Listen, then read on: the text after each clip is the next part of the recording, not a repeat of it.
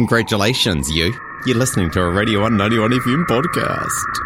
Yes, you are. SPOTS, or Sex and Prevention of Transmission Study, was launched last week in Aotearoa. This study aims to use information about sex between men in Aotearoa to inform blood donation policies and HIV pre- prevention. Being head run by the University of Otago and the University of Auckland, I sat down with Peter Saxton from the University of Auckland, a lead researcher for SPOTS, to discuss the study and its aims. Hi, Peter, how are you? Kia ora, very well, thanks. Awesome. Well, thank you for joining us today. Uh, could you tell us a bit about the SPOTS research and what it is? Sure. Well, SPOTS stands for Sex and Prevention of Transmission Study. Uh, and it's a pretty ambitious study. So it's essentially about three things. First of all, um, removing um, unjustified discrimination in blood donor policy in Aotearoa. So that's a, that's a big one. But it's also about preventing HIV transmission uh, and improving sexual health care, particularly for gay and bisexual men. So it's sort of three studies wrapped into one.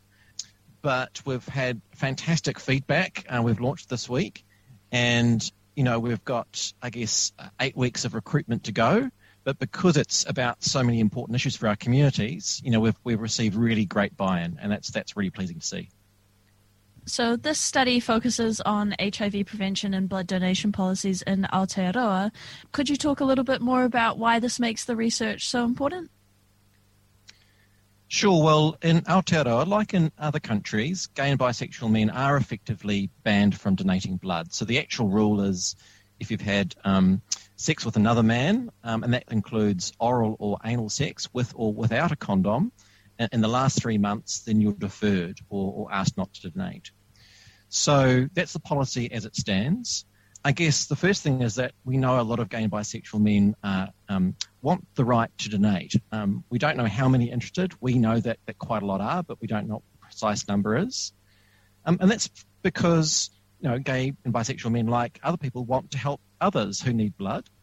Um, we know that donating blood is valued in society. It's seen as a moral good and almost as a civic duty. So I think being denied um, access to donating blood, you know, excludes a lot of people who want to help. That's the first thing. Um, and I think a lot of people who are friends of gay and bisexual men, they might, you know, have brothers who are, who are gay or um, friends who are gay. You know, they're quite surprised that there's still this policy and, and don't really understand why it's still here, particularly because we see ourselves in Aotearoa as a progressive country, right?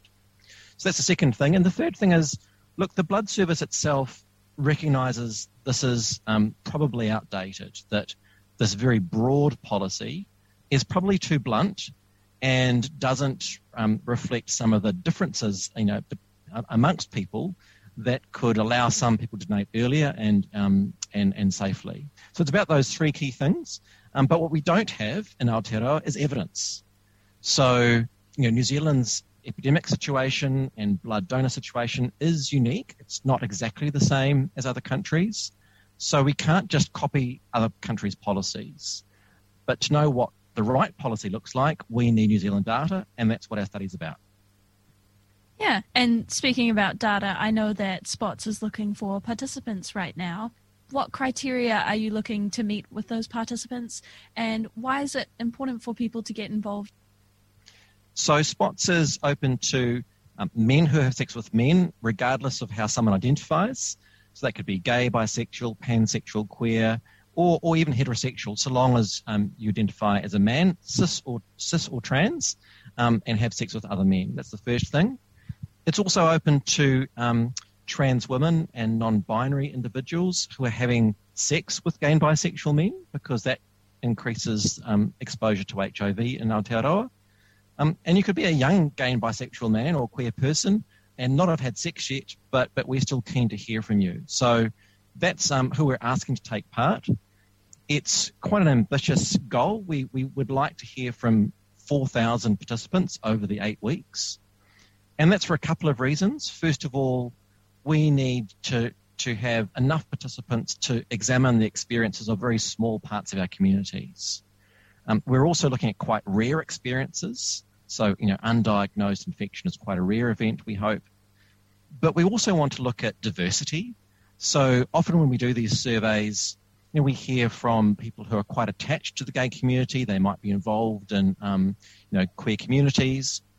But for this, we really want to hear from voices we don't hear as often from. So we're thinking of you know, Māori, gay and bisexual men or Takatapui, uh, Pacifica, Asian, um, migrant um, men who have sex with men, people who live in smaller towns, um, and and people who might not see themselves as, as gay. So that's important because we expect that the experience of, of HIV prevention for, for these groups might look different. And, and, and we want to hear from them if we're to know how to remove those barriers. So, current sex education and general knowledge of STIs can be quite antiquated.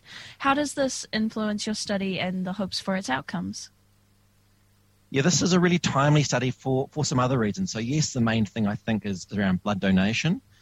But to do that well, um, we also need to know quite detailed um, information about people's safe sex practices, right? And this is important because we haven't done this in, in Aotearoa for quite a few years. In fact, the last time we did something at this scale was 2014. That was quite a long time ago in safe sex years um, because a lot's changed. So HIV prevention internationally has evolved.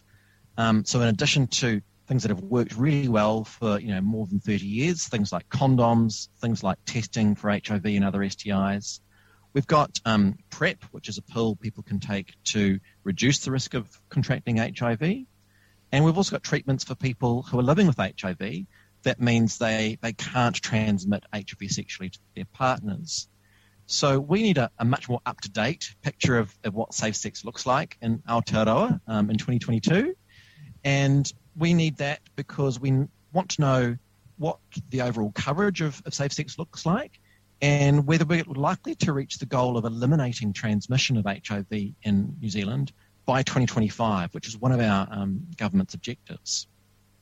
Um, but we also want to know where the gaps are. So, like I said before, we want to know whether there are some parts of our communities who are missing out on some of these benefits, whether it's um, knowing where to go for an HIV test, knowing how to access PrEP, or understanding things about keeping themselves safe. So it's both about where we're at um, overall, but also where the gaps are.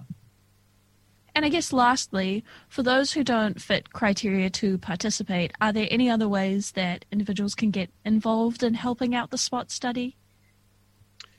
We've had a phenomenal response already. So we launched on, uh, gosh, Tuesday this week. Um, and we've seen, I think, promotion of the study really go viral on, particularly on social media. So um, radio's been fantastic, TV's been fantastic, but actually it's our, our community and our allies who have been sharing it with their whānau that's really, I think, given us a, a, a nice kick.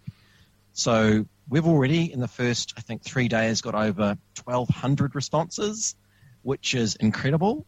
And that's through sharing some of the pretty vivid posters that people might have seen around um, the city.